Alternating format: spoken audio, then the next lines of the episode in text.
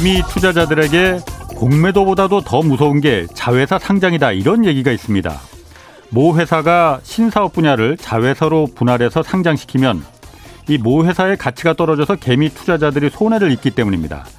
신사업을 키우는데 자금이 필요하다면 모 회사가 증자를 하면 되겠지만 이건 대주주인 오너 일가의 손해가 크게 가는 일이기에 그냥 자회사를 상장시켜 버립니다. 모 회사에 투자한 개미 투자자들에게는 아니 뭐 이런 경우가 다 있나 싶겠지만은 뭐 한국의 대부분 기업들이 대기업들은 다 이렇게 하고 있습니다. 반면에 미국의 구글이 알파벳이란 모 회사만 상장시키고 뭐 유튜브 같은 수많은 자회사들을 비상장으로 남겨두고 있듯이 미국과 유럽의 대기업들은 자회사 상장 거의 하지 않습니다. 뭐 법적으로 금지돼 있기 때문이 아니라 소액 주주들과 맞닥뜨리게 될 집단 소송이 무섭고 겁나기 때문입니다. 그런데 내년 초 지주회사 체제로 전환하기로 한 포스코가 자회사 상장은 하지 않겠다고 선언했습니다. 선진 형태의 지배 구조로 가져가겠다는 게 포스코 이사회의 확고한 의지다라면서 이 포스코를 믿고 투자해온 소액 투자자들을 배신하는 일은 결코 절대 없을 것이다 이렇게 말했습니다. 포스코의 이 결정에 큰 박수를 보냅니다. 네, 경제와 정의를 다잡는 홍반장, 저는 KBS 기자 홍사원입니다. 이번 주에 청취자 여러분들을 위한 책 선물 이벤트 진행합니다. 2022년 주식시장 전망과 투자 전략을 담은 책 미스터 마켓 2022를 오는 금요일까지 매일 네 분씩 추첨해서 보내드리겠습니다. 염승환 이사 또 이한영 본부장 등 시장에서 인정받는 전문가 다섯 사람이 쓴 책 미스터 마켓 2022 받고 싶은 분은 성함과 연락처 그리고 주소 짧은 문자는 50원 긴 문자 100원이 드는 샵 9730으로 문자 보내주시기 바랍니다. 자 홍사원의 경제쇼 출발하겠습니다. 유튜브 오늘도 함께 갑시다.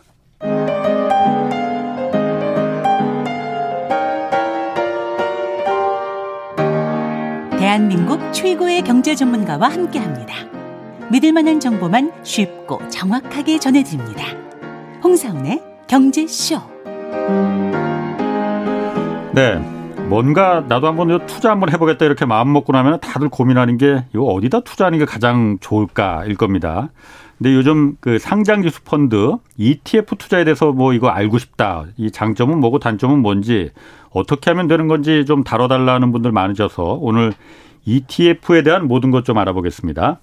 박병창 교보증권 부장 나오셨습니다. 안녕하세요. 예, 안녕하십니까. 자, ETF 상장지수 펀드라고 해요. 요즘 네. ETF 말 얘기는 많이 나오는데 네. 어, 뭐 들어는 봤지만은 뭔지 정확히 모르는 분들 꽤 많이 있으십니다. 네네. 일단 ETF 뭔지부터 좀 설명 좀 해주시죠. 예, 그뭐 exchange traded fund니까 뒤에 맨 끝에 있는 게 펀드지 않습니까? 아하, 예. 그러니까 쉽게 설명을 드리면 예전에 여러분들이 공모펀드, 사모펀드, 네. 펀드에 돈을 넣었었잖아요. 그렇죠. 네. 그런데 그분들이 전문가분들이 운영을 해서 나는 수익률만 보지 않습니까? 그렇죠. 뭐 6개월에 보고 1년에 보고 예. 그래서 내 뭐 수수료가 얼마나 되느냐, 또 예. 환매했을 때 환매 수수료 얼마냐 이렇게 했었잖아요. 그렇죠. 예. 근데 내가 직접 매매하거나 즉각 반응이 안 되죠. 근데 어. 요 ETF는 중간에 트레이드가 들어가 있잖아요. 그러니까 아, 내가 아. 어차피 펀드인데 예. 그 펀드를 상장시켜 놓은 거예요. 예. 그래서 내가 그 펀드를 사고 팔 수 있는 게 ETF입니다. 아, 그럼 자산운용사에서 그 펀드를 운용은 하는 거예요, 그러면? 예, 그렇습니다. 아, 그럼 내가 중간중간에 나는 그 이거는 그만 전망이 안 좋으니까 나 그만하려고 이제 예. 팔고 사고 할 수 있다는 예, 거죠. 그렇죠. 그러니까 훨씬 더 내가 직접적으로 좀 참여하는 참여도가 네. 높아진 거죠. 그럼 ETF가 장점은 뭐고 단점은 뭐예요? 그냥 개별로 주식 내가 이런 예. 삼성전자, 현대자동차 주식 사는 예. 거 하고 ETF라는 거는 흔히도 그냥 주식 여러 가지 뭐 2차 전지들 모아놓은 네네네. 거 이렇게 네. 위험을 해지한다 뭐 이렇게 해서 장점은 뭐고 일단 장점은 뭡니까? 일단 장단점의 가장 큰 점은 아. 개별 종목 하나를 삼성전자를 산다. 예. 그럼 삼성전자의 어, 뭐 오르내림 폭에 의해서 내가 수익률이 높을 수도 있고 낮을 수도 있고 그 예. 변동성이 굉장히 크잖아요. 예. 그런데 반도체 ETF를 사면 예. 그러면 삼성전자만 있는 게 아니고 그 외에 반도체 종목이 막 보통 뭐 30개, 50개씩 들어가 있거든요. 예. 그러면 어떤 종목 오르고 어떤 종목 내리고 하니까 예. 개별 종목에 투자하는 것보다 변동성은 훨씬 더 작아지는 부분이 장점 중에 하나이겠죠. 또 단점은 반대로 수익 수익률이 상대적으로 좀 낮겠죠. 수익률이 예, 수익률이 상대적으로 낮을 수밖에 없는 거죠. 여러 예. 종목을 고루고루 음. 해놨으니까 예, 예. 뭐 단점일 수도 있겠죠. 그 부분. 어. 근데 기본적으로 장점이 훨씬 더 많은 상품입니다. 그래서 여러분들에게는 어, ETF 공부를 해보시고 어, 투자해 보시는 거 괜찮다 그렇게 생각합니다. 그렇군요. 수익률이 좀 그 낮다면은 예. 어, 그러니까 쉽게 말하면은 도 네. 아니면 뭐가 없다는 거잖아요. 그러니까. 예, 뭐, 그렇다 하더라도 ETF 수익률이 예. 음, 액티브형 ETF들은 수익률이 만만치 않습니다. 그 미국의 아크케이 펀드들 있잖아요. 이런 펀드 음. 이런 펀드는 성장형 펀드들은 예. 작년에 뭐 150%뭐 이런 것도 있었고요. 어. 우리나라에 최근에 나온 메타버스 ETF는 뭐 예. 뭐 단기간에 30% 이상도 되고 개별 어. 종목하고 거의 비슷하게 active형 ETF들은 그만큼 많이 움직입니다. 그렇군요. 지금 말씀은 그 active ETF 예. 또뭐 예. passive ETF도 예, 예, 있더라고요. 네. active, passive. 공격적이냐 방어적이냐 뭐 이런 것 네, 같아요. 그뭐 무슨 말입니까? 그거? 일반적으로 ETF만 쓰는 용어는 아니고요. 예. 어, 글로벌 IB들이 자금을 운영을 할 때, 예를 들어 예. 국민연금에서 자금을 IB란 건 투자은행이고 투자은행들이요. 예. 국민연금에서 자금을 운영을 할때 예. 지수 대비 지수를 추종하면서 지수 대비 플러스 알파에 뭐 조금 더 수익을 낸다든지 지수를 추종하면서 어, 따라가는 본 자금들 이걸 이제 passive 자금이라고 합니다. 그 지수를 추종한다는 게 무슨 말이에요?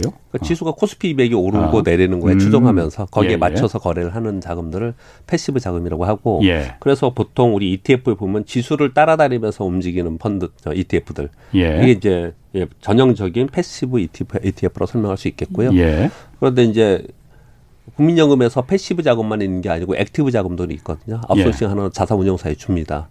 근데 이거는 개별 종목에 직접적으로 굉장히 공격적으로 거래를 하거든요.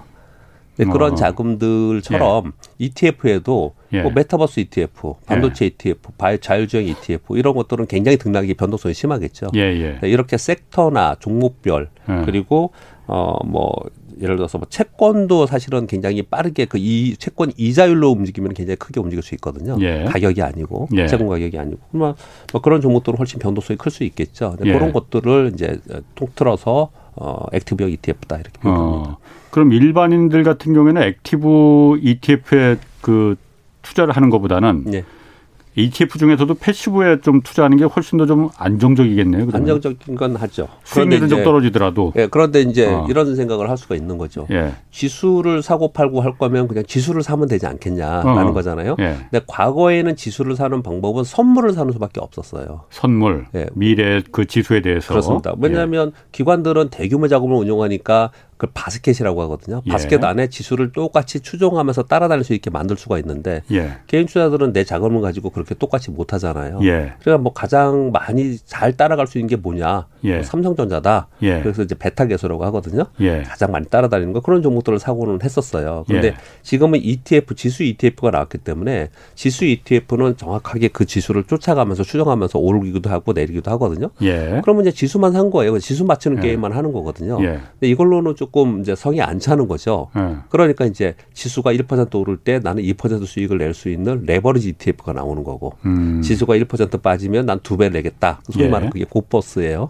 고버스. 예. 예. 인버스로 두 배짜리 아. 이런 것들이 나오는 거고요. 미국 같은 경우에는 지수 ETF도 세배짜리가 있고요. 예. 어, 기존 원자재 ETF 이런 것들은 막 열배짜리도 있고 그래서 예. 어, 변동폭이 작은 대신 레버리지를 일으켜서 거래를 많이 하는 그런 예. 경우가 많습니다. 그렇군요.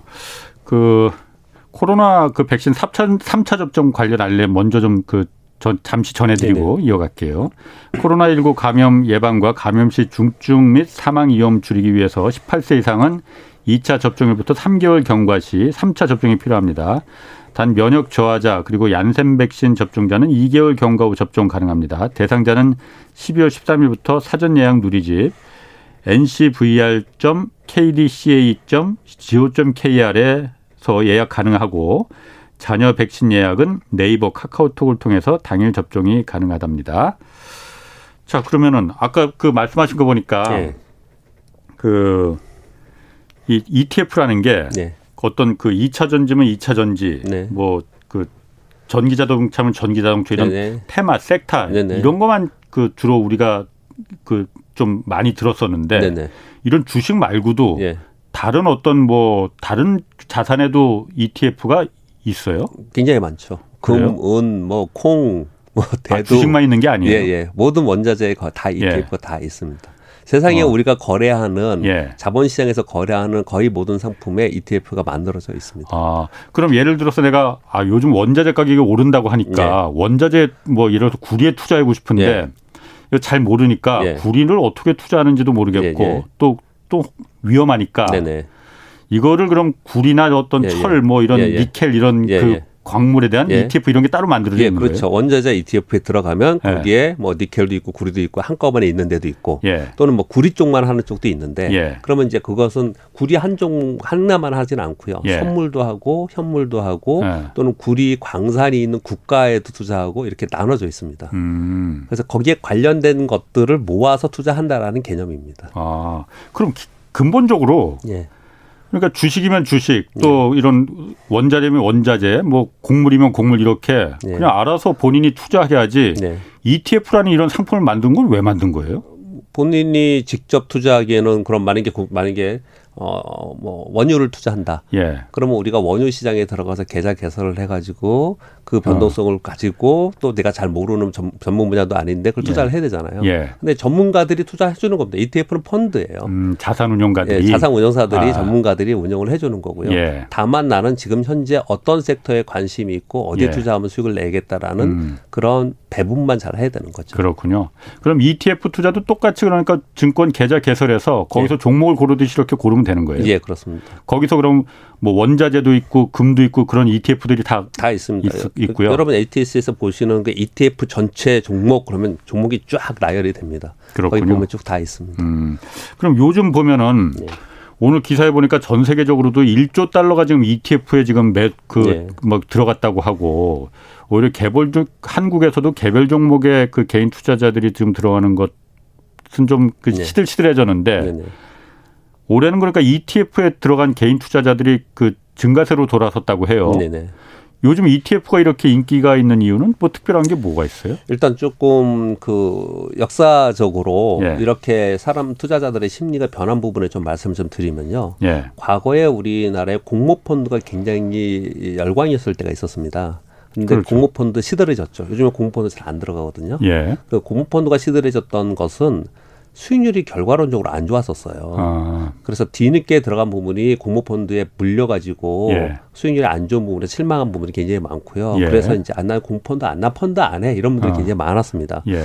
그러다가 또 조금 지나고 나서 각광을 받았던 게 뭐냐면 사모펀드였어요. 허허. 근데 사모펀드는 처음에 수익률이 굉장히 좋았습니다. 예. 결과론적으로 사모펀드는 수익률보다도 왜 사모펀드에 또 인기가 시들해졌냐면 예. 거기는 부정이 너무 많았어요. 사고가 많았지. 예, 사고가 많았어요. 뭐 거기에. 디스커버리, 뭐 예. 라인, 뭐 예, 사고가 예. 많아서 아니 사모펀드도 안, 안 해. 그래서 이제 펀드에 예, 우리 개인 투자분들께서 이제 좀 관심이 없어진 거죠. 예. 실망을 많이 했고요. 예. 이제 그러다 보니 이제 직접 투자를 더 많이 한 건데 작년에 도박개미 운동이 있었고요. 그런데 펀드의 형식이면서 내가 직접 매매를 할 수 있는, 직접 참여할 수 있는 게 ETF이기 때문에 예. 그런 흐름을 볼 때 ETF는 물론 이게 생긴 지가 꽤 됐는데 어 음. 최근 들어서 이렇게 각광을 많이 받는 부분은 자, 아 이게 개별 종목보다 펀드의 개념을 갖는 ETF를 거래하는 게 좋겠구나라는 인식의 전환이 상당히 많이 된 거고요. 예. 두 번째로는 최근 들어서 들어온 제가 지난번 방송할 때 기사님하고 음. 그런 말씀 나눈 것 같은데 올해 들어온 자금들은 저는 개인적으로 보수적 자금들이 상당히 많다고 생각합니다. 예. 작년에 들어온 사람들은 굉장히 공격적으로 들어와서 수익을 많이 냈어요. 예. 근데 올해 들어오신 분들은 거의 대부분 다 손실 상태의 분들이 많습니다. 어. 왜냐하면 보고 있다가 아, 할까 말까 할까 말까 하다가 주저주저 하다가 뒤늦게, 뒤늦게. 올해 들어온 거거든요. 예. 그 예. 보수적 자금분들 자금이 성향을 가지신 분들이에요. 예. 근데 이런 분들이 가만히 보니까 아, 내년도에 역대급으로 시장이 어렵다 그러지. 음. 거기다 내년에 뭐 미국에서는 강력한 긴축을 한다 그러지 그렇죠. 이게 불안해지기 시작을 한 예. 거예요. 예. 그렇다면 아예 돈을 빼고 나가야 되냐 어떻게 해야 되느냐 이런 고민 끝에 예. 펀드를 선택, ETF를 선택하는 자금들이 상당히 많아졌다고 생각하고요. 예. 그 최근 들어서 수치만 보면 전 세계 1조 달러 간다라고 하는데 거의 대부분 뭐 뱅가드나 블랙록에 거의 대부분 치우쳐 있고요. 큰 자산운용사들. 예, 예. 우리나라 음. 같은 경우에 최근 한 달만 보면요. 예. 이번 12월에 개인 투자들이 우리나라 주식 시장에서 얼마 안 됐잖아요. 예. 3조 7천억 매도했고요.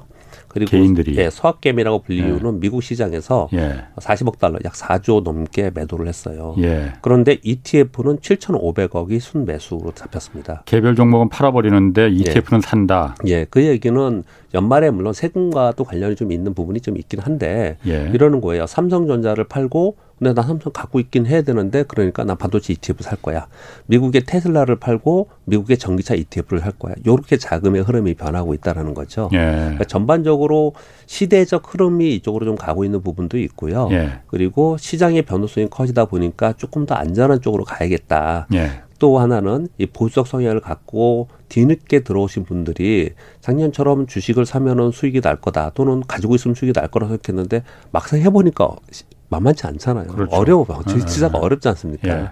그러느니 그러면은 맡겨야겠다. 근데 예. 과거처럼 예. 공모펀드나 사모펀드보다는 ETF도 펀드거든요. 예. 이 펀드에 맡겨야겠다. 예. 다만 내가 위험 관리할 때 즉각으로 반응, 즉각적으로 반응할 수 있는 ETF를 선택하는 것이 아닌가 그렇게 생각합니다. 음, 그렇군요. 1778님이 HTS 그 홈트레이딩 시스템에서 예. ETF에 들어가 있는 종목 이거 다 검색할 수 있느냐고 물어봤거든요. 검색할 수 있습니다. 거기 어. 들어가 있는 것들. 예. 우리나라에 ETF가 몇 개나 있어요? 한 500개 정도 있고요. 500개. 예, 그런데 이제 나중에 네. 좀뭐 후반에 말씀을 드리겠지만요. 예. ETF에 500개가 있는데 그 중에 활발하게 거래량이 생기고 거래가 되는 것들 그렇게 많지는 않아요. 예. 아직까지 완전히 활성화되는 그런 부분이 아니기 때문에 예. 거래량이 많은 상위의 것들, 예. 상위의 것들이 활발하게 거래가 되고요. 예. 막상 거래가 안 되는 정보 되게 많아요. 지금 미국 같은 경우에는 만 개가 넘거든요. 만 개가 어. 넘고 작년에 신규로 생긴 게 굉장히 많아요. 작년에 작년에 신규 생긴 게 500개 정도 뭐 이렇게 됐을 거고요. 예. 우리나라도 58개 정도. 예. 아, 작년에 아 400개 정도 된 것 같아요. 그런데 예. 우리가 간과해서는 안 될 건 뭐냐면은 작년에 신규로 미국 시장에서 상장 폐지된 게 277개입니다. ETF 중에서 예, 거래가 없고 예. 거래가 없고 아. 뭐 이런 것들은 그냥 폐지시키 되거든요. 폐지될 예. 수 있는 거거든요. 예. 그러니까 그 상위에서 거래가 많이 되고 그리고 이 펀드니까 펀드가 종 존속되어 있어야 되잖아요. 그렇죠. 그러니까 존속되어 수 있는 그런 펀드들에 우리가 들어가야 되는 거죠. 예. 예 종목이 굉장히 많지만 예, 예. 혼자서 나무 혼자 남들은 모르지만 이거 발굴해야지 이렇게 이러면서 거래량이 없거나 유동성이 없거나 예. 이런 종목보다는 전반적으로 거래가 생기면서 남들이 많이 화제가 되는 것 중에서 예. 중에서 시대적 흐름을 보면서 아 내년에는 자율주행이 좋을 것 같으네, 내년 전기차가 좋을 것 같으네 이런 섹터별이나 예. 아니면 내년에 지수가 좀 떨어질 것 같으네, 아니면 지수 인버스라든지 음. 이런 선택을 하는 것이죠. 그럼 제가 지금 그 제가 궁금한 게 들었는데 예, 예, 예. 제가 왜냐하면 그 올해 초에 네. 그 라임 사태 때 제가 그걸 한번 취재를 쭉 했었거든요. 네네. 이것도 지금 그 ETF도 펀드잖아요. 네네. 자산운용사들이 운영하는 펀드를 만들어서 투자자들을 모아서 네. ETF라는 거는 그러니까 그 거기에 일단 trading 할 수 있게 예, 사고 예. 파는 그 주식처럼 이게 네. 투자자 어쨌든 들어가는 건데 네네. 그 ETF 예를 들어서 2차 전지 어떤 그 뭐 있다고 해요. 그 테마가 예. 그걸 운영하던 자산운용사가 예. 망했어. 예. 라임처럼. 예. 그럼 그 ETF 펀드 각, 그 ETF 갖고 있던 그 투자자들도 그럼 예. 휴지 조각 되는 겁니까? 일단 근데 거래소에서 그것을 예. 거래소에서 어, 안전망을 갖고서 거래 안에서 하게끔 예. 하는 거죠. 규제를 예. 계속 하고 있는 상태고요. 예. 전에 펀드들은 예. 그렇게 규제할 수가 되게 뭐 6개, 3개월에 한 번, 6개월에 한 번씩만 점검을 할 수가 있었잖아요. 그렇죠. 어. 지금은 그렇지 않은 거니까 예. 그보다는 훨씬 더 안정적으로 됐지만 음. 극단적으로 말씀하신 대로 그렇게 된다면 예. 그건 위험할 수 있는 거죠. 그건 어. 또 은행에 내가 돈을 맡겼는데 은행에 맡기면 예. 내 돈 어떻게 하느냐랑 똑같은 아, 상황인 아, 것 같습니다. 어. 제가 갑자기 그런 생각이 또 들어서. 예, 예. 근데 이 돈은 예. 우리가 펀드에 맡기면 그 펀드를 그 펀드에서 갖고 있는 게 아니에요. 아, 그래요? 예, 수탁사에서 어.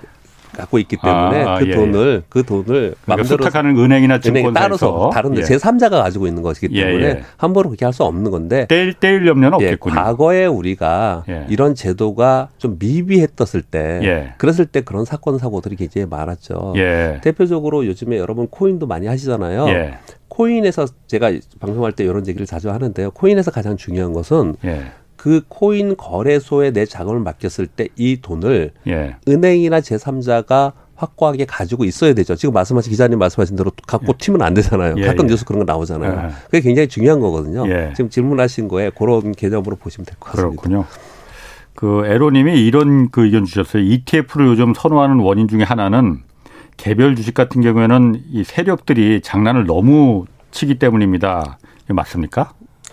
그만큼 이제 개별 종목들은 변동성이 심하다는 얘기죠. 네. 변동성이 굉장히 심한 건데 예. ETF는 한 종목만 하는 게 아니고 두루두루 여러 종목을 하다 보니까 예. 한쪽이 조금 안 좋다 하더라도 예. 다른 쪽에 수익률 나고 그래서 보다 더 안정적이다 이렇게 표현을 하는 음. 것이죠. ETF 질문들이 많네요. 이게 우리 그 강서모님도 예. ETF는 자산운용사에서 설계하는 건가 했는데 이건 자산운용사에서 맞습니다. 설계하는 거죠. 네. 그리고 정원조님이 아까 말씀하신 inverse 네. 그 레버리지 그 원리가 뭔가요 하고 물어보셨거든요. 간단하게 inverse 그 원리가 leverage를 어떻게 활용한다는 건지. 똑같은 건데요. 지수 어. 지수가 올라가면은 예. 지수를 추종하면서 가니까 예. 지수가 1% 오르면 똑같이 얘도 1% 따라가게 만드는 음. 거고요. 지수가 1% 빠지면 똑같이 1% 떨어지게 예. 만들어 예. 놓는 거거든요. 그런데 이제 주의할 점이 있는데 생각나는 데 쭉 말씀드려도 되죠. 어, 주의할 점이 뭐 예. 있는데 어떤 게 있냐면요. ETF가 어 그걸 이제 현물 자산을 100% 똑같이 추종을 해야 되잖아요. 예. 그래서 똑같이 추종을 하지 못하는 경우가 있을 수 있고요. 그 예. tracking error라고 하는데요. 예. 그런 에러가 있을 수 있고요. 또 하나는 만기가 있는 상품을 했을 때는 만기 때 만, rollover를 하면서 rollover 비용이 생겨요. 그래서 롤오버라는 거 이제 다, 다음 월로. 예. 그러니까 예를 들어서 이런 겁니다. 어, 원유 선물에 그런 일이 흔히 많이 발생이 되는데요. 어. 병두성이 굉장히 큰 기초 자산을 가지고 ETF를 만들잖아요. 예. 그러면 나는 원유가 100% 올랐어요. 예. 그럼 ETF도 원유 ETF 100% 추정해야 되는데 그렇지, 예. 그렇지 못하고 이게 작년처럼 막 급변하는 일이 벌어지면은 예. 이게 갭이 발생하잖아요. 음. 그러면 어쩔 수 만기가 되면은 그 다음 걸 사야 되니까 예. 얘는 50%를 못 따라갔어요. 그럼 그 다음 거를 그냥 울며 겨자먹기로 사야 돼요. 예. 그럼 이 갭이 음. 발생을 하잖아요. 예, 예. 그래서 어 기초 자산은 50% 올랐는데 내 ETF는 뭐 한 10%뿐이 수익이 안 내고 예. 이런 경우가 변동성이 심한 상품에는 나타날 수 있거든요. 예. 그 부분을 감안하셔야 되고요. 네. 지금 지수 ETF 얘기하다가 여기까지 연결됐는데 이해하기 쉽게 하기 위해서 저 극단적인 상황을 말씀드리는 거고요. 예. 지수에도 그런 오차들이 발생을 좀 합니다. 예. 그런데 그런 부분들이 약간씩 오차가 있다. 그래서 보통 ETF를 하시는 분들은 어 단기적으로 끊어서 거래하는 경우가 훨씬 더 많아요. 아, ETF를 짧게, 짧게. 네, ETF를 예. 뭐 성, 주식처럼 예. 기업에 투자하는 것처럼 계속해서 롱텀으로 막 몇 년씩 들고 간다. 예. 그랬을 때는 그런 비용들 때문에 예. 수익률을 못 쫓아가고 예. 지수는 이만큼 올랐는데 예. 내 수익률은 그거보다 작은 경우가 발생할 수 있다라는 것도 알고는 계셔야 됩니다. 어, 그러면 그, 그 비용이라는 게 네. ETF도 어째 펀드면은 자산운용사의 어떤 그 펀드 그 관리 비용이나 뭐 이런 걸 따로 떼줘야 되는 예, 겁니까? 스스로 스스로 뗍니다. 아, 수수료 많이 떼요, 그거? 수수료가 그렇게 우리 주식보단 그렇게 많지는 않은데요. 아. 점차적으로 이제 차이가 있고요. 예. 자산운용소가 크기가 크면 클수록 수수료는 아무래도 더 낮겠죠. 아. 왜냐하면 대규모 작업이니까 그렇죠. 조금만 받아도 수익이 되니까 예, 예, 예. 아무래도 그쪽이 더 낮, 낮은 건 분명히 많은데 음. 근데 주식하고 비교해 보면 그렇게 크다라고 보지 않으셔도 될 것 같아요. 그렇군요. 네. 김상우님이 작년에 예. 지수 그 바닥을 바라보면서 곧버스 ETF에 전부 투자했다가 예. 손실이 예. 너무 컸다고 해요. 예. 이거 어떻게 해야 되는지 예. ETF에 대해서 좀 공부하고 샀어야 했는데 수업료가 너무 크다고. 예. 그것은 ETF에 대해서 공부를 안 하신 그런 개념은 아니고요. 예. 그런 개념은 아니고 작년에 저점 1439포인트부터 2100포인트까지 올라오니까 예. 자 이제 다 왔다라고 생각을 많이 했어요. 아. 개인 투자들께서 1조 넘게 예. 인버스 아래로 떨어질 거라에 베팅을 한 거예요. 거꾸로. 예. 예. 그런데 시장이 그렇지 예. 않았죠. 예. 시장이 그 위에 3000포인트까지 올랐지 않습니까? 그래서 손실이 난 거지 시장 판단의 문제이고요. ETF하고는 좀 상관이 없는 얘기인 아. 것 같습니다. 그렇군요. 그럼 요즘 인기 있는 ETF 그 테마는 주로 뭐 어떤 게 있습니까? 뭐 2차 전지 이런 건가요? 근데 사실은 똑같습니다. 주식하고 아. 똑같이요. 예. 어, 가장 최근에 가장 했다, 핫했던 것은 이제 메타버스 ETF. 아, 메타버스. 메타버스, 네, 메타버스 ETF가 예. 나왔는데 예. 거기에 이제 수익률이 굉장히 좋았어요. 예. 근데 ETF 얘기를 하면 정말 할 얘기가 많은데 예. ETF도 여러분 펀드예요. 예. 그래서 뭘 주의해서 하셔야 되냐면요. 규모가 커지면 커질수록 수익률이 낮을 수밖에 없습니다. 규모가 커지면 예, 를 들어서 100억짜리 ETF예요. 예. 그러면은 몇 개 종목에 아주 핫한 종목을 사서 수익률이 높을 수도 있잖아요. 물론 예. 위험할 수도 있지만. 네네. 근데 1조짜리가 됐어요. 어마어마한 돈이 들어와서. 그러면 많은 종목을 사야 되고. 예. 그리고 잘 안 움직이는 종목도 사야 되고 그러잖아요. 예. 그럼 수익률이 점차적으로 낮아지거든요. 이거 모든 펀드가 똑같아요. 네. 그래서 이미 인기를 끌어서 남, 각광을 받았던 ETF의 수익률이 상대적으로 저조하거나 손실날 개연성이 상당히 있다라는 점이 있고요. 예. 그리고 어, 항상 이 주식시장에서는 new 새로운 것에 대해서 추구하면서 그 도, 돈들이 글로 가는 그런 현상이 보이거든요. 예. 그래서 신규 ETF가 돼서 그게 인기를 끌면 예. 그러면 거기에 돈이 들어가잖아요. 예. 그럼 ETF에 돈이 들어가면 메타버스 ETF다. 그럼 메타버스 관련 종목들은 막 사게 되잖아요. 예. 그러면 그 종목을 사니까 그 종목의 주가가 오르고 ETF의 가격이 오르는 거잖아요. 그렇겠죠. 그러면 예. 수익을 내는 거잖아요. 예. 근데 반대로 반대로 그 종목이 빠지기 시작을 해요. 하락하기 시작해요. 예. 그러면 손실이 나기 시작하고 ETF에서 사람들이 돈을 빼기 시작을 하면 예. 그러면 ETF가 점차로 돈이 빠지니까 그 종목을 계속 팔아야 되거든요. 더, 더 내려가겠네. 네, 그럼 더 내려가죠. 그러니까 예. 선순환과 악순환이 있어요, ETF는. 어. 그래서 사실은 일반 지수보다도 예. 아무리 ETF라 하더라도 안정성이 있다 하더라도 ETF도 어, 순순한과 악순환 때문에 급격하게 오르다 급격하게 빠지는 경우가 있다라는 거죠. 예. 그냥 이게 펀드라고 해서 안정적일 거야. 그냥 두면 돼. 이렇게 생각해서는 안 된다라는 음. 말씀 드리는 겁니다. 음. 뭐 아까 그 공모 펀드, 사모 펀드도 말했지만 대부분 그때 일반 그 펀드 가입자들이 예. 원금은 절대로 이거 그 예, 예. 보장되는 거로 다 알고 예. 펀드 가입했었거든요. 예. 아니, 그렇죠, 그, 그렇죠. 그거 아닌 거나 마찬가지예요. 그 똑같이 이것도 이거 예. 등락폭이 엄청 심합니다. ETF는요. 여러분 예. 미국에 지금 작년에 우리 그 팬데믹 이후에 가장 핫한 것 중에 하나가 예. 그 소위 캐시우드가 운영한 ARKK잖아요. 예. 아크케이가 뭐 158%, 200% 펀드들이 그 ETF에서 그렇게 수익이 났었거든요. 예. 그런데 올해 다 마이너스 났어요. 어, 올해 다 마이너스 그렇군요. 났습니다. 예. 성장주들이 좀 빠지면서 예. 그런 일이 벌어졌거든요. 근데 그만큼 일반적인 우리가 생각하는 것보다 개별 주식보다는 변동성이 작지만 음. 그래도 변동성이 꽤 큰 상품이다. 그렇군요. 이은우 님이 아, 이거 ETF 궁금하신 분들이 정말 많은 것 같아요. ETF도 장기 투자했는데 지수가 떨어져서 가입할 때보다 낮아지면은 손실이 당연히 발생하는 거겠죠. ETF 뭐 지수 ETF요? 예, 예, 예. 예, 예. 어, 그럼 주식처럼 오르면 팔고 떨어졌을 때 다시 사는 게 예. 맞는 건지 예. 무조건 가지고 있으면 계속 오르게 되는 건지 네. 이렇게 물어보셨거든요. 그뭐 그거는 ETF의 문제가 아니고 네. 지수하고 똑같은 문제인 거죠. 예, 지, 내가 어느 정도. 위험 관리를 할 거냐, 예. 밑에 다시 살 거냐, 예. 지수, 의 판단하고 똑같은 거죠. 그렇군요. 5202님이 은행 또 보험사 퇴직연금으로 어, ETF 매매는 언제쯤 될까요? 하고 물어보셨는데 예. 이 무슨 말이지? 은행 보험사 퇴직연금으로 ETF 매매는 언제쯤 될까요? 그 변액이 있잖아요. 예, 예. 보험에 들면은 아. 퇴직연금에서 주식을 살 수 있지 않습니까? 사고 팔고를. 예, 예. 변액연금에서 예, 예. 그런데 살 수가 있는데 예. 거기에 제한되어 있어요. 거기에 살 수 있는 것들이. 아. 그래서 아마도 ETF가 지금 제가 정확하게 그거는 지금 제가 확인을 해봐야 될것 예. 같은데 아마도 ETF 매매가 안 돼 있어서 그런 질문 주신 것 같습니다. 그렇군요. 예. 알겠습니다. 그러면은 요즘 보니까 그, 그 제가 들어오기 전에 잠깐 예. 기사를 이거 한번 검색을 해봤는데 네. 요즘 인기 있는 테마 그 ETF가 예. 예. 수소 또 예. 탄소 배출권 ETF가 있다고 그래요. 예. 특히 탄소 배출권 ETF가 요즘 인기예요. 근데 수익률은 그렇게 좋지는 않습니다. 좋지는 않아요. 예. 어, 요즘 그러니까 뭐 탄소 중립 또 탄소 배출권 거래 이게 활성화되면 이게 뭐 높게 올라갈 거다 이런 얘기가 있어서 그런 건가? 그거는 그러면? 이제 이런 주식하고 똑같은 겁니다. 그 세상의 변화에 주식시장은 항상 미래 성장을 가지고 투자를 하는 것처럼 예. 앞으로 뭐가 좋을 거냐. 예. 그러면 내년도에 뭐 자율주행이 좋을 거야. 뭐 아니면은 스마트폰이 좋을 거야. 아니면 반도체가 예. 좋을 거야. 그러면 뭐 자율주행 ETF, 스마트폰 ETF, 예. 뭐 반도체 ETF 이런 것들을 거래를 하는 거지 않습니까? 예, 예. 근데 탄소 ETF가 어, 그리고 ESG ETF가 있어요. 이게 이제 각광을 받았던 이유는 뭐 그래, 왜냐면요. 예.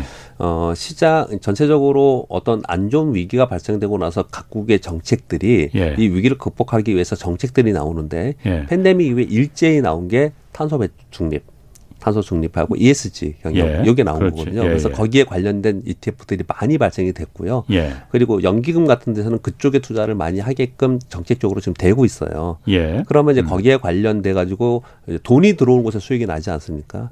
그러다 보니 이제 이쪽이 올라가지 않겠냐라고 해서 한때 인기를 많이 끌었고요. 예. 연초에 탄소 배출 수소 ETF나 탄소 배출권 ETF 요런 데 수익률이 한 3, 40% 났었어요. 예. 근데 이제 거기에 들어 있는 종목들이 어디에 맞냐면요. 어, 탄소 중립이나 아니면 수소 ETF 이런 것들을 하는 기업들이 어디에 많냐면은 시크릿컬에 많습니다. 그러니까 탄소 배출 많이 하는 곳.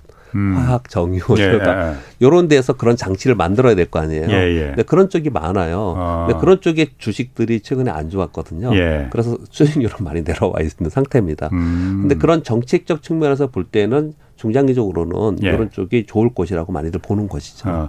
그이 제가 수소 ETF 뭐그 네. 그뭐 전기차 ETF 이런 네. 거는 그, 그 섹터들을 네. 사는 거라는 걸 이해하겠는데 네. ESG ETF라는 건 그럼 뭐예요? 그러니까 좀 좋은 기업들 모아놓은 그런 그 펀드인가 그거는? 그렇죠. 그러니까 우리나라 이거 제가 예. 우리 기자님께서 꼭 이런 거 해주셨으면 좋겠는데요. 예. 바램입니다. 예. ESG의 E가 environment잖아요. 그렇죠. 환경. 그러니까 E와 관련된 주식들은 많아요. 예, 그렇죠. 네, 이걸 명확하게 있어요. 어, 태양광 뭐 풍력, 풍력 태양광 명확하게 있어요. 어. 근데 SG가 social하고 어, social. governance가 예. 정확하게 그러니까, 잣대가 없어요. 어, 모호한데. 네, 모호합니다. 예. 그래서 이런 기업이 어디냐 그래서 근데 여러분 어. 뉴스를 보시면요. 예. 이번에 ESG 뭐 우수 대상 기업 뭐 이런 리스트가 있어요. 지금 여러분 포털 쳐보시면 있어요. 뭐 있긴 있어요. 예, 예. 그런 아. 기업들의 투자를 그냥 하고 있는데 예. 솔직히 말씀드리기 모호합니다. 그러니까 예. 그거 다 ESG 선정 그러는 게뭐 예, 경제지나 뭐 이런 매체에서 그냥 뭐 이런 말 해도 되나? 그냥 네. 돈 받고 주는 것도 많아요, 실제로. 그것까지는 모르겠지만 아무튼 굉장히 모호합니다. 이거 명확하게 네. 해주셨으면 하는 바람이 있습니다. 아, 그런 어쨌든 그런 ESG 그 착한 기업들 예. 그 모음 모음에 투자하는 ETF입니다. 그런 ETF가 ESG ETF군요. 예, 예, 예, 예. 어, 근데 그거는 좀잘 예. 옥석을 구별을 해야겠네요, 그러면은. 진짜 근, ESG 착한 기업인지 아닌지. 근데 진짜 ESG의 기업들이 모호하기 때문에 예. 대형주들이 많이 있거든요. 예. 일반적으로 그냥 흔히 아는. 그러니까 수익률이 별로 없겠죠. 아, 아 그게 모호하니까 그냥 대기업도 그냥 그 큰 기업들 많이 알려진 거 그냥 거기다 끌어놓은 거구나, 그냥. 지금 아. 제가 보니까 종목들을 봤더니 그렇더라고요. 아, 알겠습니다. 어, 그 재밌네. 자, 그럼 아까 그 예. 계속 뭐 그 드문드문 얘기는 해주셨는데 예, 예. ETF 투자할 때 어쨌든 아, 이게 무조건 다 안전하다. 예. 그거는 정말 안전한 그 주식 투자는 없습니다. 예. 그러니까 예. 펀드도 마, 마찬가지고 예. 공격적인 자산이기 때문에 예. 좀 주의할 점이라면 뭘 좀 그 염두에 둬야 될까요? ETF에서 여러분들이 하시는 게 ETF의 장점이 가장 큰 장점은 예. 우리가 소위 맨날 얘기하는 나, 내 포트폴리오야 그러면서 이렇게 보여주잖아요. 예. 근데 주식을 쭉 나열하면서 예. 대형주에 갖고 있고 때는 섹터별로 하나씩 갖고 있고 포트폴리오라 그러잖아요. 예. 그래서 정확히 말하면 그건 좋은 포트폴리오는 아니죠. 왜냐 주식장이 급락을 하면은 예. 시황이 급락하면은 뭐 섹터와는 상관없이 대형주 중소형 상관없이 다 내리잖아요. 예. 포트폴리오의 개념은요 space 포트폴리오입니다. 공간이 달라야지 되잖아요. 예, 예, 예. 그래서 미국 것도 사고 우리 것도 사고 뭐 국가별로 산다든지 예. 아니면 대체재를 산다든지 예. 만약에 시장이 급락을 하면 금이나 이런 데는 또 상대적으로 안전자산은 예. 좋잖아요. 그러니까 금 ETF를 사고 주식 ETF를 사고 이런 식으로 서로 헤지하는 것들을 만들어 놓는 거죠. 그런 것들을 예전에는 만약에 ETF가 없었으면 어떻게 해야 돼요? 음. 그냥 다 하나하나 다 해야 되잖아요. 그렇죠.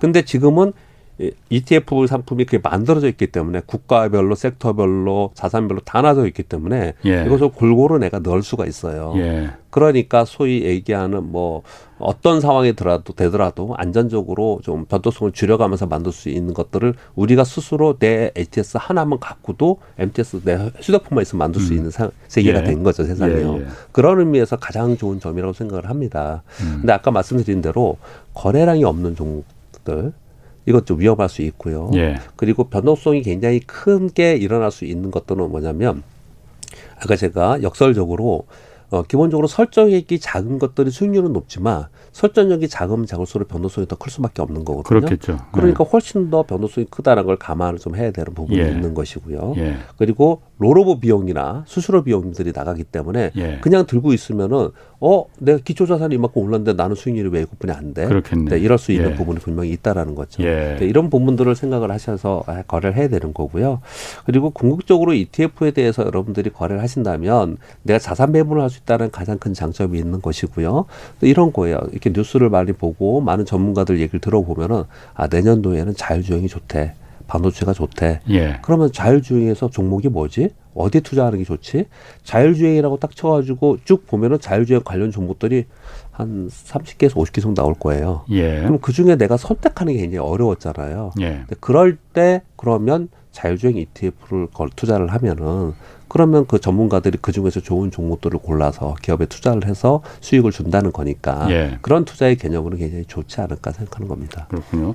2563님이 최근 회사를 옮기셨다고요. 그런데 옮긴 회사에서 주식 열풍입니다. 아침마다 등락에 대해서 얘기하는데 미국 ETF에 직원들이 많이 투자하는 것 같았습니다. 그래서 주식은 관심 없었는데 다들 하고 있으니 저도 이거 해야 하나 고민된다고 하는데 제가 지금 박 부장님께 들은 얘기를 종합해 보면은 예. 주식에 대해서 잘 모르시면은 ETF로 하는 게 일단 권할 만하다. 라고 하면 될까요? 주식보다는 훨씬 더 안정적이고 네. 처음에 시작할 때 괜찮습니다. 처음에 시작할 때는 예, 예. 투자할 때 예, 예. 그냥 공, 너무 공격적인 예. 개별 주식에 투자하는 것보단 잘 예. 모르는 거 투자하는 것보다는 ETF에 모아놓은 그렇습니다. 어. 그렇고 조금 더 제가 추가적으로 말씀드린다면 저는 이제 직접 투자를 하고 그걸 이제 설명하는 자리에 있으니 만약에 반도체다 그러면은 앞으로 반도체가 좋을 것 같아. 그러면은 예. 반도체 ETF에 들어가 있는 종목들 예. 예. 더 올라갈 때 수익률이 좋겠죠. 그렇겠죠. 더 안정적이겠죠. 예, 예. 그러니까 ETF에 들어가 있지 않은 종목보다는 소외된 예. 종목보다는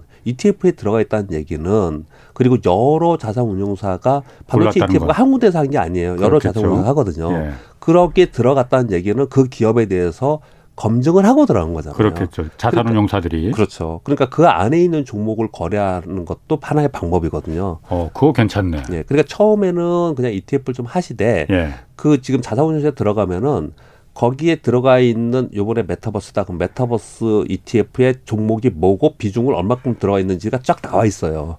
그, 아, 그 자산운용사 홈페이지, 홈페이지에 들어가면 예, 나와 예. 있어요. 예. 그러면 아 메타버스에 관련 종목들이 이런 거고 이런 것들에 지금 자금들이 이만큼 지금 이쪽에 쏠림이 나타나는데 어떤 종목들이 어떤 비중으로 가지고 있는가를 이해하시면 예. 그리고 나서 그 종목을 보시면 종목이 왜 이렇게 움직이는지 이해가 되겠죠. 음, 아 그러면은 그것도 방법이겠네요. 그렇습니다. 그러니까 자산운용사가 여러 개 있는 데를 네 한번 들어가 봐서 네. 공통적으로 네. A라는 그 네. 기업의 주식을 네. 많이 예. 다루고 있으면은 예. 이거 내가 여기 재무제표를 예. 보거나 뭐 예. 감사 보고서를 안 보더라도 아 얘네들이 다 검증한 검증을 했, 는 예. 거니까 예. 최소한 망할 리는 없겠네. 예. 망할 것까지는 그 어. 것까지는 제가 모르겠지만 왜냐면 그들도 실수할 수도 있으니까 예. 그렇지만 최소한 내가 하는 것보다는 검증이 많이 됐다고 볼 수 있는 거죠. 아, 그것도 방법이겠네요. 네. 어. 자 그 주식시장 얘기도 좀 좀 해보겠습니다. 네네. 그 그 국내 증시 같은 12월 들어서는 조금 이제 올라가고 있어요. 네네. 3천 포인트도 넘어섰고 네네. 어 전망은 어떻게 하십니까? 이 상승세가 계속 이어갈까요? 아니면은 어떻게 되겠습니까? 단기적으로 조금 올라가지 않을까라고 생각하는데 예. 분위기만 좀 좋아졌습니다. 확연하게 시장이 뭐 추세 전환해 갖고 상승한다는 그런 건 아니고요. 예. 분위기가 좀 달라졌는데 어떻게 달라졌냐면 몇 예. 가지를 짚어드리겠습니다. 예. 지난 시, 지난 7월부터 빠졌어요. 7, 8, 9, 10, 11, 5개월 하라 그랬어요. 예. 그리고 12월에 반등을 주는 거예요. 예. 주식은 많이 빠지면 그게 메리트잖아요. 그렇죠. 그래서 첫 번째이고요. 두 번째는 어, 주시장은 정말 재밌게도 연초 효과라는 게 있어요. 연초 효과. 예, 연초에 좀 강해요. 1년 아. 12달을 보면은. 예. 연초에 좀 강한 특징을 좀 갖고 있거든요. 예. 연초에 대한 기대감이 있기 때문에 그렇습니다. 예. 그런 것이 있는 거고요. 세 번째. 근데 지금 연초도 아닌데 왜 강해요, 그러면? 미리 사는 거죠. 미리? 미리 예, 미리 이제 들어가는 거죠. 예, 세 예. 번째. 지금 외국인들과 국내 기관들이 프로그램 매수가 있는데 그 매수는 거의 대부분 연속된다고 여러분 기대하시면 안 돼요. 거의 대부분 배당 매수입니다. 배당을 받고서 예. 들어오는 매수예요. 음. 그러다 보니까 지수가 올라온 거예요. 예. 그리고 네 번째 삼성전자와 하이닉스와 같은 우리나라 시가총액 1위, 2위인 기업이 저점을 찍고 예. 반등을 하기 시작을 했어요. 예. 반도체 안 예. 좋다, 안 좋다 그랬는데 예, 이제 예. 저점 찍은 걸로 보여지거든요. 네. 이제 그런 것들이 전반적으로 심리를 호전시켜 놨는데 예. 지난주에 중요한 일이 발생됐습니다.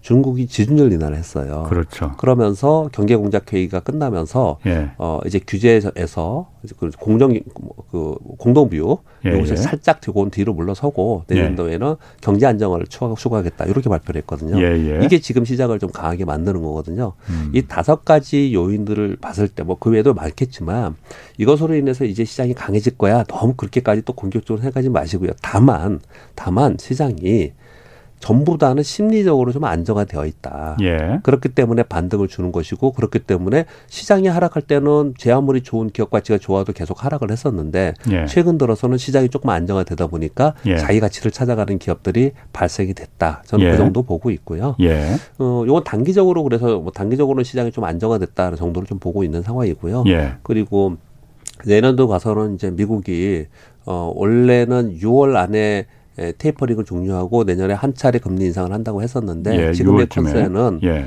어, 3월 안에 테이퍼링 종료하고 내년에 금리 인상을 2, 2회 이상 하겠다.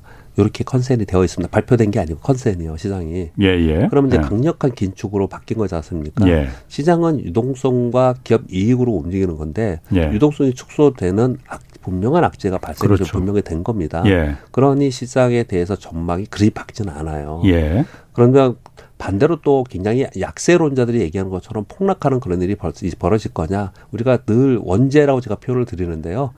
너무 돈을 많이 풀어서 너무 모든 자산이 올랐어요. 예. 그래서 늘 떨어질까봐 전전긍긍하면서 걱정하면서 시장을 보는 거거든요. 예. 근데 지금 그런 상황에서 우리가 거래를 하고 있습니다. 예. 근데 우리 시장은 3,300포인트에서 2,822포인트까지 선조종을 보이는 상태였고요. 예. 그래서 여기서 추가적인 하락이 급격하게 나오는 소위 시스템 위기가 발생하지 않으면 예. 지수는 여기 멈춰 있겠지만 예. 섹터별로 종목별로 성장 섹터와 성장 종목들은 여전히 자기 갈 길을 갈 것이다. 네. 그 정도 이해하시는 게 시황은 어떤가 생각합니다. 그렇군요. 그리고 또 한 가지 특징이 네. 외국인들이 지금 계속 사고 있잖아요. 네, 네, 네.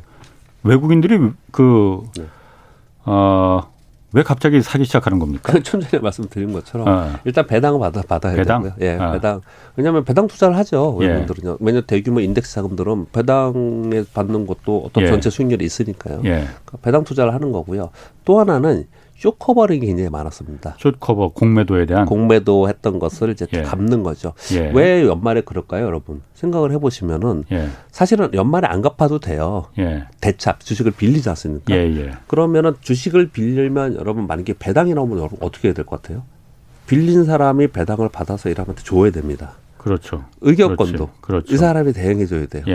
이런 것들이 있기 때문에 특히 의료권 문제에서는 예. 나는 의료권을 직접 내가 표출하고 싶어 예. 표현하고 싶어 그러면 그 주식을 빌려준 입장에서는 예. 나 이러이러한 사정이 있으니 갚아줘 어. 이런 일이 발생이 되겠죠. 예. 그러다 보니까 연말 되면은 쇼커버가 발생이 됩니다. 음. 그래서 외국 요거는 실제로 굉장히 많은 그 대차가 상환이 됐어요. 예. 근데 그러니 어. 그게 대차한다는 거 상환된다는 얘기는 예. 쇼 이제 공매도 쳐가지고 이익을 냈던 것을 다시 사서 갚아서 주는 거잖아요. 그렇죠. 그러니까 그렇죠. 외국인들은 예. 쇼커버의 매수, 예. 배당의 매수 예. 이런 매수들이 요번에 들어온 거고요. 예. 어, 지난 3주 동안 약 4조 정도 들어왔습니다. 예. 4조 정도 들어왔는데 이게 공격적으로 막 이제 앞으로 들어올 거냐? 어. 저는 그렇게는 보이지는 않는데요. 다만 중국이 향후에 정책이 어떻게 나오냐에 따라서 조금 달라질 거예요. 그 부분만 지금 중국을 빼면은 저는 그냥 끝, 이제 끝났다. 더 안살 어. 거라고 저는 생각을 해요. 중국만 빼면은 예. 연말 배당하고 쇼커버가 예. 다 끝났으니 이슈가 예. 예. 이제 그런 어. 것들이 아직 시간이 남아 있지만 그래도 거의 다 했을 거라고 생각합니다. 예. 근데 중국은 왜 따로 구분해서 말씀드리자면 예. 어 글로벌 MSCI나 FTSE나 아무튼 globally 자금 배분을 하는 쪽에서는 emerging market, 소위 emer, EM이라는 데에 비중을 주잖아요. 예. 그런데 음. 이머징 마켓의 비중에 중국과 한국, 이게 아시아에 들어가 있단 말이에요. 그렇죠. 일본을 예. 빼고. 예. 그러면 emerging market에 중국이 좋아지고, 아, 정책이 바뀌었어? emerging market에 그러면은 선진국 집보다 이머징 마켓의 비중을 뭐 다만 1%로 더, 더 넣어보자. 라는 이 전략적 선택이 되면 예. 그럼 중국만 들어가는 게 아니고 같이 들어간다. 같이 들어갑니다. 예. 그러면 외국인들 실제로 지난 주에 예. 중국의 상해 종합 지수가 지금 역사적 시, 최근 6년간 신고가에 근처했거든요. 예. 외국인들이 들어왔어요. 예. 아마도 우리나라 외국인 들어온 게 거기에 영향도 있겠다고 저는 생각을 하거든요. 중국 들어갈 걸 들어가는 김에 한국도 거죠. 같이 들어가자. 같이 들어오는 거죠. 예. 이머지 마켓에 자금이 들어오는 거니까. 예. 그래서 중국이 내년에 어떻게 되느냐에 따라서 외국인들의 흐름이 바뀔 건데 그 부분은 좀 지켜봐야 되는 부분이니까 제가 지금 얘기 들을 수 있는 부분은 아닌 것 같고요. 아니 잠깐만 좀 얘기를 해주시지 뭐 그럼 네. 중국을 어떻게 보고 계세요 그러면은 내년에? 중국을 내년에 성장 둔화 얘기를 계속 하고 있거든요. 그러니까 예. 어, 그래서 전 세계적으로 또 성장 둔화이고 그렇게 보고 있거든요. 예. 그래서 저는 중국 을 그래서 반대로 예. 반대로 선진국보다는 이머징 마켓이 살짝 더 상대 강세를 보이는 그런 구간이 될 수 있을 것이라 저는 생각을 하고 아, 있고요. 아, 중국이 예. 그래서 예. 중국이 지금 어 요번 삼 지금 지수를 살짝 돌파하면은 예. 2015년 고점이에요. 예. 그것을 돌파하는 그런 구간이 나타나면 또 시, 주식은 이 자본시장은 심리가 굉장히 많이 좌우하거든요. 예. 근데 그런 부분이 되면은 중국이 좀 좋아지는 모습이 나타나면 우리는 덩달아서 거기에 좀 수혜를 입을 가능성이 높습니다. 예. 정, 중국은 저는 내년에 돌파 시도를 하지 않을까라고 저는 보고 있습니다. 그렇군요. 중국에 대해서는 사실 그 여러 가지 해석이 있어서 이번에 예. 그 지급 준비율을 예. 이제 낮춘 것도 예, 그럼 경기 돈을 좀 풀어서 네. 다른 나라들은 지금 다 네. 긴축에 지금 들어가고. 있는데 네. 한국도 그렇고 미국도 네, 그렇고 중국은 오히려 돈을 풀어서 경기를 오히려 부양한다 거꾸로 간다는 거잖아요. 표현은 정확히는 그렇게 안 했습니다. 예. 인민은행에서 예. 요번에 지준율 인하를 하면서 지준율 인하는 경기 부양 정책임에도 분명히 맞는데 예. 양적 완화 정책임에도 분명히 맞음에도 불구하고 우리는 양적 완화하는 거 아니야. 예. 경기 부양하는 거 아니야. 이렇게 표현을 했습니다. 표현을 그렇게 하면서 예. 지준율 인하를 했어요. 예. 그러면서 우리가 이걸 해석할 때 어떻게 해석을 하냐면요. 헝다고로 문제가 심각하구나. 예. 그러니까. 인플레이션이 심각하구나. 예, 예, 예. 그래서 지금 굉장히 심각하니까 이런 일이 벌어졌구나. 그러니까 막다른 길에 몰린 거 아니냐라고 해석을 하는 분들이 많거든요. 맞습니다. 김 기자님 말씀대로 이 지금 중국이 지준율 인하를 막 그냥 필요하면 막 하는 게 아니에요. 지준율 인하를 지난 10년 동안 네 번뿐이 안 했습니다. 예, 예. 2011년도에 남유럽 피그스 국가 디폴트 때 했고요. 예. 2015년도에 미국이 금리 이제 건들기 시작할 때 했고요. 예. 2018년도에 전 세계 시장이 미국이 2.75 금리 되면서 빠질 때 이 지준율 일어났고 요번에 네 번째예요. 예. 그러니까 굉장히 중요한 이벤트가 발생이 된 거거든요. 예. 그래서 지금 말씀하신 대로 야 이거 정말 위험하니까 이런 거구나 라고 안 좋게 보는 사람은 그렇게 또 해석을 음. 하고 이거 해석하기 예. 나름이니까요. 예, 예. 좋게 보는 사람들은 예. 선제적으로 조치를 하고 있지 않냐. 그런 것들을 반영을 했으니 예. 중국은 우리나라 시장도 안 좋았지만 많이 올랐다 빠졌지만 우리 시장은요. 예. 중국은 오른 것도 없고 빠진 것도 없고 맨날 여기 있었습니다. 예. 그런 음. 상황 속에서 이러한 시장의 우호적인 정책이 나왔으니 예. 한번 기대해 볼 수 있는 거 아니냐. 음. 이런 쪽의 시각도 있는 것이죠. 그렇군요. 그 부분은 저도 그러니까 중국 경제 상황에 대해서는 정말 네. 매우 흥미로워요. 예. 뭐, 뭐 남의 나라 이거 흥미롭다는 말이 좀 그렇긴 예, 하지만은 저 헝다 사태로 발, 발발해서 지금 앞으로 어떻게 갈 건지 네. 중국이 그게 네. 우리나라하고도 굉장히 밀접한 연관이 있으니까. 네. 그럼 그 앞으로 향후 증시 흐름에서 이 중국 경제 말고 또 다른 좀 그 결정할 주요 요인 그럼 뭐 뭐라고 봐야 될까요? 뭐 가장 중요한 건 이제 미국의 기준금리죠. 어, 언제 올릴 건지. 어 근데 과거하고 지금 이제 미래하고 똑같지는 않지 않습니까? 예. 그런데 과거에 미국이 금리 인상을 하는 과정 속에서 주식시장이 어땠느냐? 예. 주식시장은 좋았습니다. 예. 그래서 그것을 좋은 인플레이션, 선한 인플레이션이라고 표를 하거든요. 예, 예. 근데 그게 이제 여러분 이제 숫자를 말씀드리면 2000 2006년, 2007년 요때 금리를 막 올리면서 미국이 예. 5% 이상이었어요. 예, 그리고 예. 나서 곧바로 글로벌 금융위기 2008년도에 맞았거든요. 네네. 그리고 2017년, 18년, 19년도에 금리 인상을 했어요. 예. 그때 2.75%까지 올리고 그 다음에 이제 작년에 팬데믹 맞고 또 같이 제로 금리 오고 이랬거든요. 예. 그러면 그때 2006년, 2007년도에 예. 2016, 17년도에 어땠냐? 시장이 좋았습니다. 예. 그거는 예. 경기와 연동하면서 금리를 올린 거거든요. 네네. 근데 요번에 참 판단이 어려운 게 예. 경기가 그만큼 좋아지고 있느냐 어. 그런 부분은 아니거든요. 그렇죠. 그런데 금리를 인상을 한다고 합니다. 예. 왜? 쫓겨서. 인플레이션 때문에. 예. 가만히 생각해 보면 전 세계 특히 미국에서는 가장 걱정하는 게 지금 인플레이션 같아요. 예. 그래서 지금 소위 병목 현상으로 인해서 인플레이션이 발생이 되고 하이퍼 인플레이션이 발생되는 것을 두려워하기 때문에 금리 인상 긴축을 한다고 하는데 만일 금, 이 상황 속에서 금리 인상을 정말 그렇게 강력하게 하면은 시장에 큰 충격을 줄 수 있단 말이에요. 예. 근데 저는 그렇게까지 보지 않는 이유는 저 개인적인 생각은요. 예. 지금 인플레이션 자체도 예. 정말 호황이라서 수요가 늘어서 인플레이션이 발생이 된 게 아니고 아니죠. 그게 아니고 예. 공급단에 문제가 생겨서 인플레이션이 발생이 됐으니 예. 그 문제가 해소가 되면은 인플레이션 문제 역시 고점을 찍고 다시 서서히 안정화되는 구간이 서서히 시간의 문제이지 오지 않을까라고 저는 보고 있습니다. 예. 그런 측면에서 보면은 인플레이션이 좀 완화되면은 예. 그리고 긴축도 그렇게 강하게 하지 않을 것이다라는 쪽으로 좀 보고 있어서 예. 지금 약세존자들이 얘기하는 막 폭락을 할 거다, 예. 시스템 이게 올 것이다까지는 저는 보고 있지는 않아요. 음. 그만큼 지금 인플레이션의 수치와 그리고 금리 인상의 강도를 얼마큼 강력하게 하느냐 예. 이게 지금 내년도에는 가장 큰 문제이고 예. 이것을 두려워하고 이건 불확실성이기 때문에 많은 사람들이 2022년도는 역대급으로 어려운 시장이 될 거다 이런 표현을 많이 쓰고 있는 그런 상황입니다. 그 인플레 미, 국의그 물가 상승률 수치가 예. 진정될 기미가 아니고 계속 달마다 예. 계속 올라가고 있으니까 예, 예.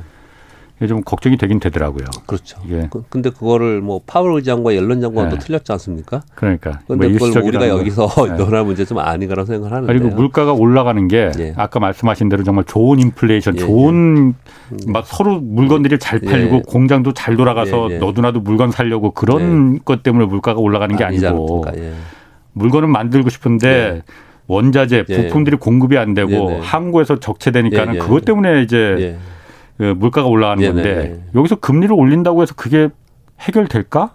라는 의구심이 좀 들거든요. 그렇죠. 그렇죠.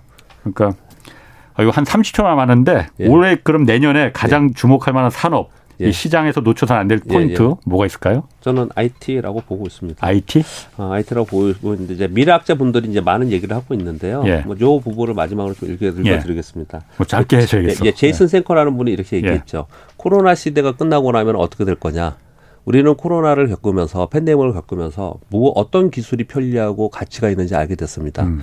그러면서 그것이 그 기술이 발전에 의해서 우리 생활의 편리함과 효율성을 줬기 때문에 코로나 끝난다고 해서 다시 그 이전으로 가는 게 아니고 이 기술을 바탕으로 새로운 사회로 간다 이렇게 많이 보고 있는데 그 하드웨어가 IT였다 이렇게 생각합니다. 알겠습니다. 자 박병창 교보증권 부장 함께했습니다. 고맙습니다. 감사합니다. 자 오늘 여기까지 하겠습니다. 지금까지 경제와 정의를 다잡는 홍반장 홍사원의 경제쇼였습니다.